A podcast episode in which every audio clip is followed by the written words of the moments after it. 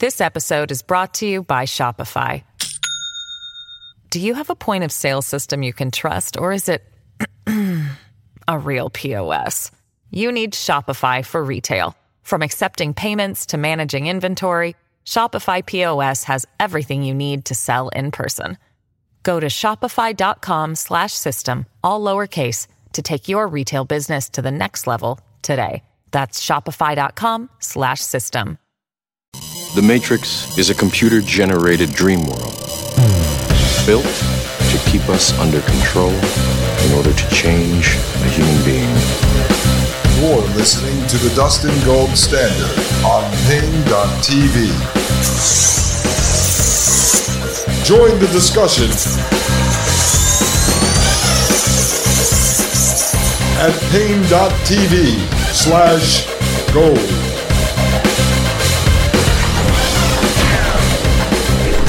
Ladies and gentlemen, I am Dustin Gold. Welcome to the Dustin Gold Standard right here on Paine.TV/gold. I hope everyone had a fantastic Thanksgiving, folks.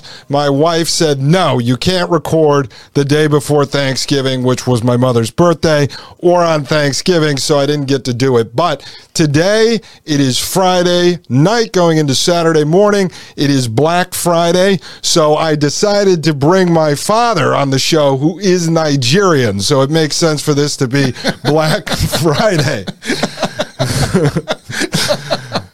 So it's quite interesting, folks. You've all been following the ongoing stories of my son William being born, and it's amazing that handsome little fella brought together my mom and my dad, who are divorced. They've been together on a few occasions over the last several years, but it was pretty amazing to see them. My mom did not kill my father. My father attempted to kill my mother, but that did not happen.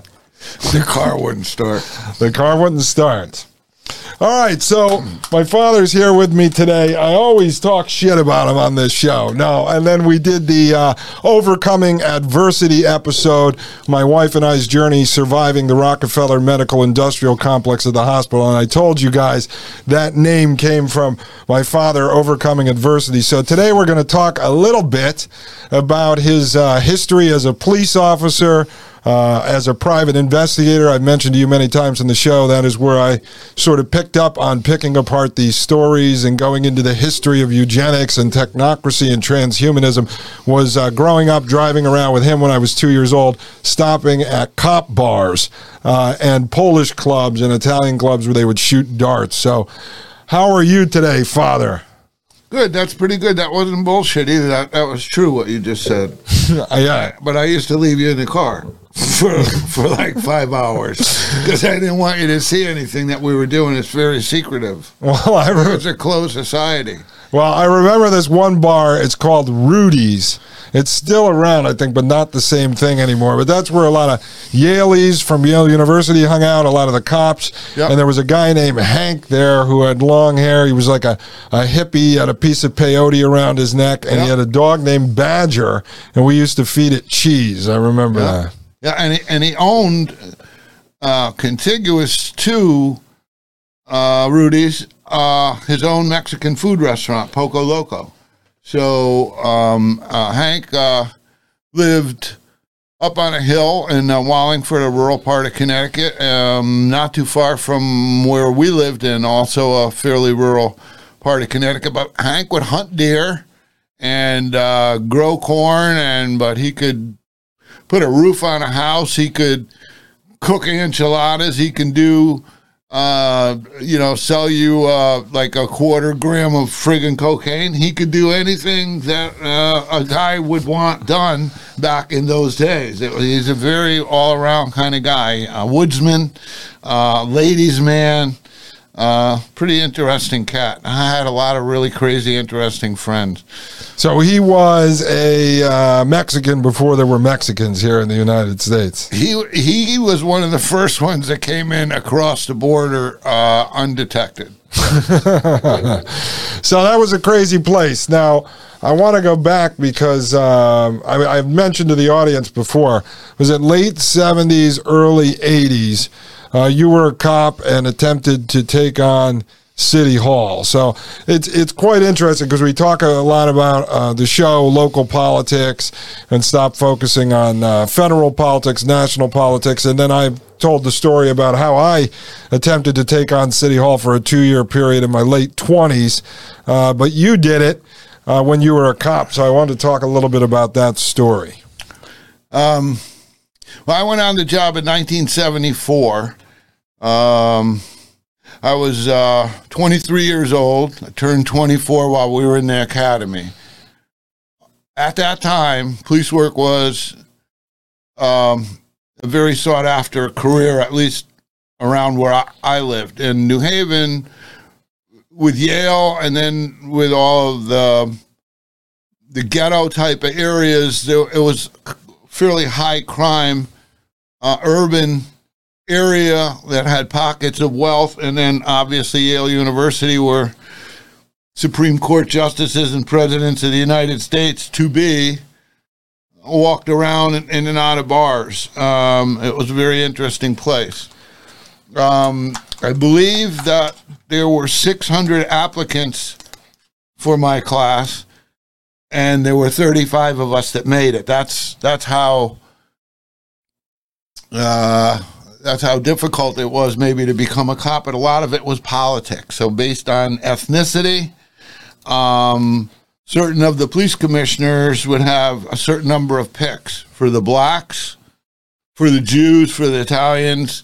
And oftentimes you would almost need to have gone through someone who knew someone, or you knew someone, or whatever, to make it through the oral part of the police exam. Was the part where the politics snuck in. Long story short, I made it because a friend of mine knew a Jewish guy, and I'm half Jewish, half Italian, that owned a hotel and was on the board of police commissioners, and they needed another Jew or two to fill their quota.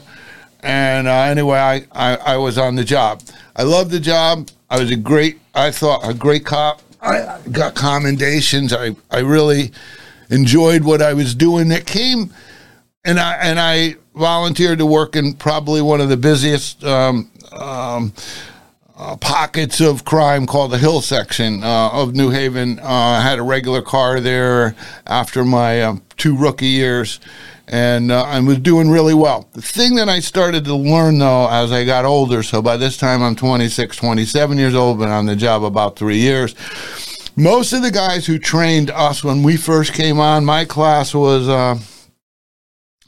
35 guys, 35 cops, but we had the first women police officers. So we were followed by the news media. We had about 6 girls, 5 or 6 girls. So all the local news media followed us during our training, to our physical training and some of our classroom and this and that, focusing on the fact that women could become cops. The other thing my class was the first class that had a predominantly college-educated group of people. So we were physical and strong.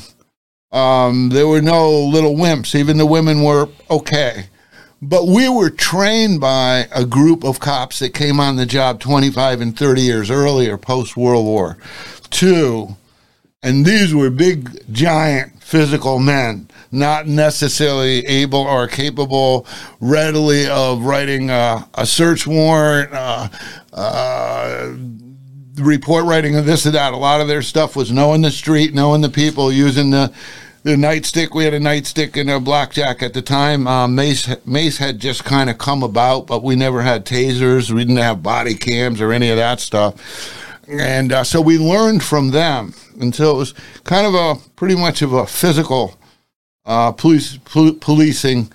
Now, with my class, injecting into the 415-person New Haven Police Department was a group of 35 guys that were quote-unquote college-educated, guys and women. So it kind of created a new environment for the older people. And those who were already supervisors, captains, lieutenants, and sergeants, many of them had come from that older group, and so they were a little bit intimidated maybe by we had one guy, He ended up leaving the job and became a lawyer.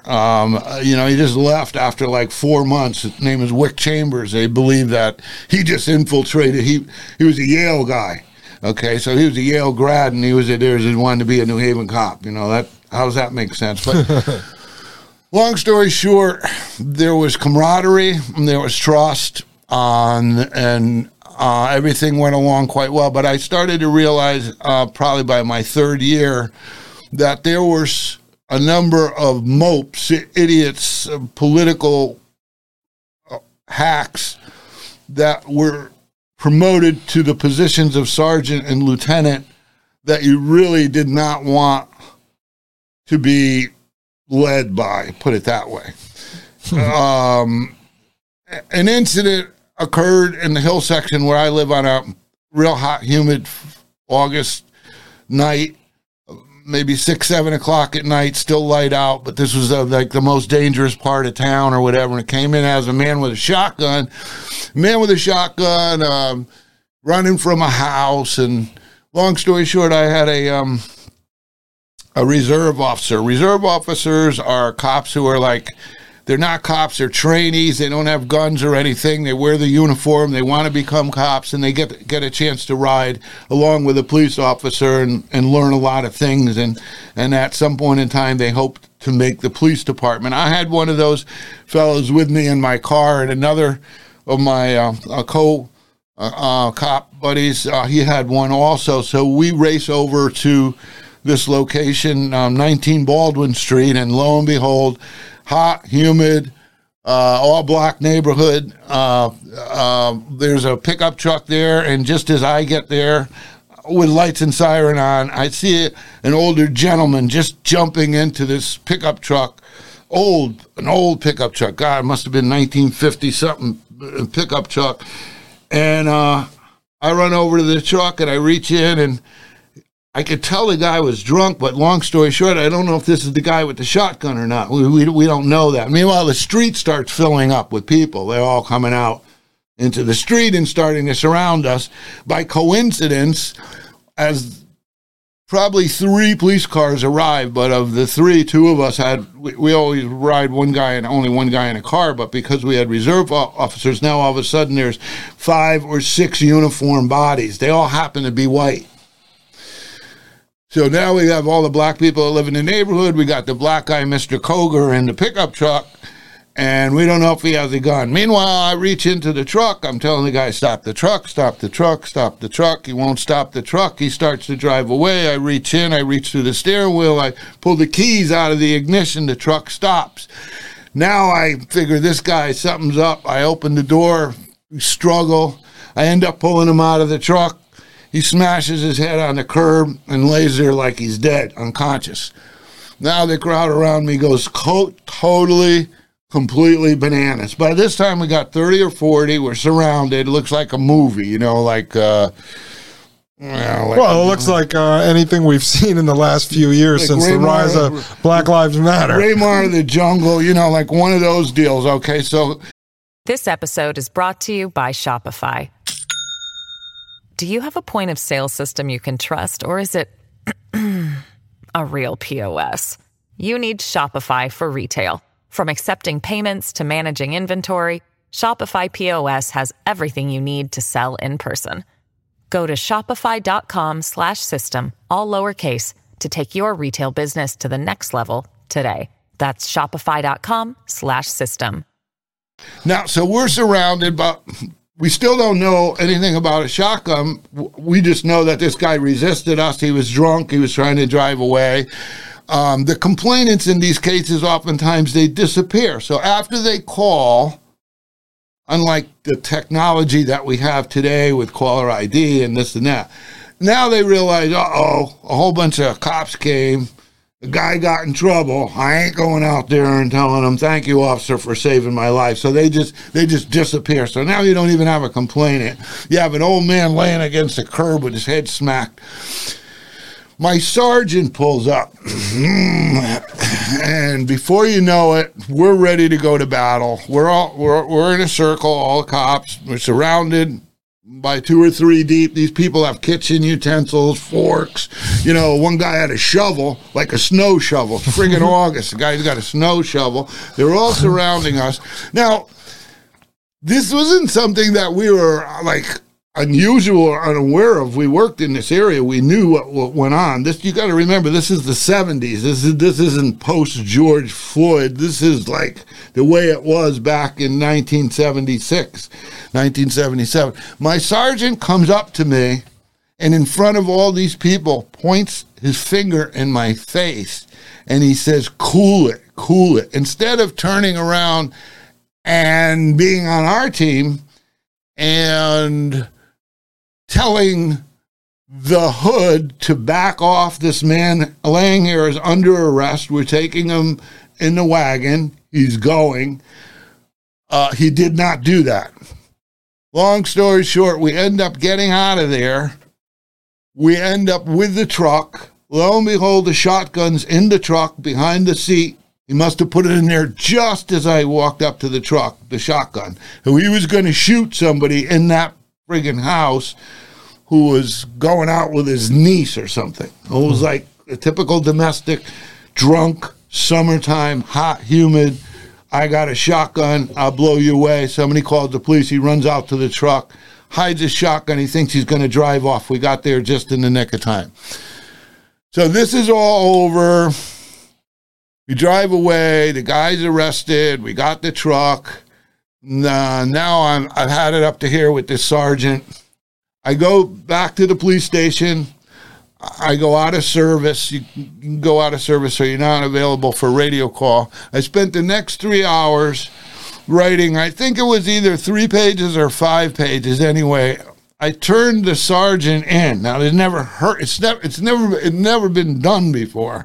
A patrolman turning in his sergeant for incompetence, lack of supervision, and cowardice. 3 charges. I get it all typed up. I hang it on the book. So by this time, our shift is almost over by 12 o'clock. By the time the guys start coming back in, the book off so they can get out to the bars before they close. On every bulletin board, the detective division, detention, patrol division, is this memo hanging up. Me turning in Sergeant Listro. Ah, the friggin' police department goes totally crazy. Now I'm enemy number 1. So the party starts. He turns me in. The next thing you know, I get called to the chief's office. This goes on for a number of weeks. I have a hearing. We prevail in the hearing because all of the other cops testified in my behalf. And I end up beating the city in a hearing, of which I had a public hearing. The city does not like to have public hearings. They hadn't had one in like friggin' 20 years. I forced them to have a public hearing and embarrass themselves for the politics that they were playing. And they were only covering because he was a sergeant, I'm a patrolman. If a patrolman is allowed to turn in an incompetent, politically corrupt sergeant who doesn't know what he's doing on the street and gets scared of the people, God, we're going to have a big problem because there's 250 patrolmen on the job. Long story short, I get away with it. I think I got like 2 days off or whatever. Now I'm on their wanted list. I'm on the New Haven Police Department wanted list. So another 4 or 5 months go by. Thanksgiving Day, my wife's birthday, the wife that I just was with yesterday. And this morning, it's her birthday, November 23rd, 1978. I have the day off. My best friend has the day off. He's a cop also. Vietnam, 3 tours, Special Forces, hired assassin, tremendous guy. Billy Burke, we're driving to Rhode Island on Thanksgiving morning at 5 o'clock in the morning to surprise our family and buy these giant 6, 8, 9 pound lobsters. There's a commercial lobster house there, this and that. We're going to bring them back home, and our respective families are making turkey dinner and this and that, and we're going to give our wives these big giant lobsters to put on the table with the turkeys. As we're driving on the highway, the gun goes off. My gun, not my police department gun. My gun goes off, and the bullet goes in my hand, out here, under my car seat, lands in the floorboard of my car. My hand's bleeding, but I'm fine and alive. That starts a whole new investigation by the police department. That's when they said, okay, it's Thanksgiving Day. The Connecticut State Police, had happened on the highway. I was perfectly fine. Fortunately, didn't blow my friggin' hand off. But they had to call the New Haven Police Department to make sure that me and Bill were cops. Because we got a gun, a guy got shot, we tell them we're cops. We show them identification, but they call the police department. The police department said, oh, Lou Gold, we're finally going to get him now. Thanksgiving Day. They launch a major internal affairs investigation. They send out 3 detectives 40 miles from the city of New Haven, where I'm a cop, searching all over for bank robberies, holdups, gun reports, and this and that, trying to get me to get even with me for what I did to the sergeant months earlier and embarrassed the police department. This is the politics of the job at the time. The city of New Haven at that time was run by a big Yale guy. He was the mayor, Frank Logue. Okay, so everything and anything was run through the Democratic Party at that time. Yale was all Democratic. The chief who was put in a position at that time, Ed Marone, who I used to be very good friends with, he was got to do everything that he's told to do. And dango, this investigation is launched. It goes on for... it actually goes on for almost a month, but the very next day I go back to work. I have a tube in my hand for drainage. I cannot work in patrol, so I work in CCS, the complaint section, answering phones. But my lovely wife that I was with today, by total coincidence, on my birthday 2 months earlier, a new device had come out on the market called a micro cassette recorder. You may or may not remember them, but they had the little tapes. And she bought me one for my birthday. And that morning when I'm leaving to go to work, she used to call me honey back then. She said, honey, make sure you bring your tape recorder with you. I said, why? She says, well, I have a funny feeling when you go to work tomorrow, this morning, because they let me work the day shift. When they go to work this morning, they're going to start asking you questions. Sure, shit, I wasn't at work for more than 1 hour. The sergeant from Sergeant Klintz from Internal Affairs comes up to the complaint section. That's where you answer phones and dispatch police cars and everything. And he said, I'm ordering you down to Internal Affairs. I said, oh, my God. I didn't even know how to turn the friggin' tape recorder on. I turned the tape recorder on. And I said, I have a right to remain silent, this and that, blah, blah, blah, blah, blah. He says, I'm ordering you. I said, well, you can order whoever you want, blah, blah, blah. From that point on, for the next 3 weeks, every meeting, every conversation I had with the chief of police, both on the phone, because in Connecticut, you only need one party permission at that time to tape record. And in person, I would put the tape recorder on the desk. I taped every single conversation I had. Every time they tried to double team me and do this and do that, try to force me to give them a statement. We already gave a statement to the state police. You know, me and Bill, we told them what happened. They tried to do everything they could to flim-flam me out of a job. I said, do whatever you want. They finally I made them have another public hearing. They fired me.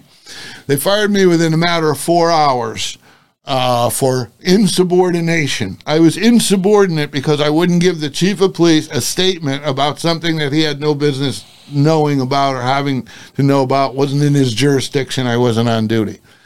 5 years go by. We filed a federal lawsuit in New Haven jurisdiction, Judge Ellen Burns, and because of all those tapes, because the city of New Haven ultimately had to concede that every single one of those tape-recorded conversations and orders that I was given, they had to concede that they were true and accurately recorded, and that what the city of New Haven did was unlawful and unconstitutional and had no right to order me to give them a statement.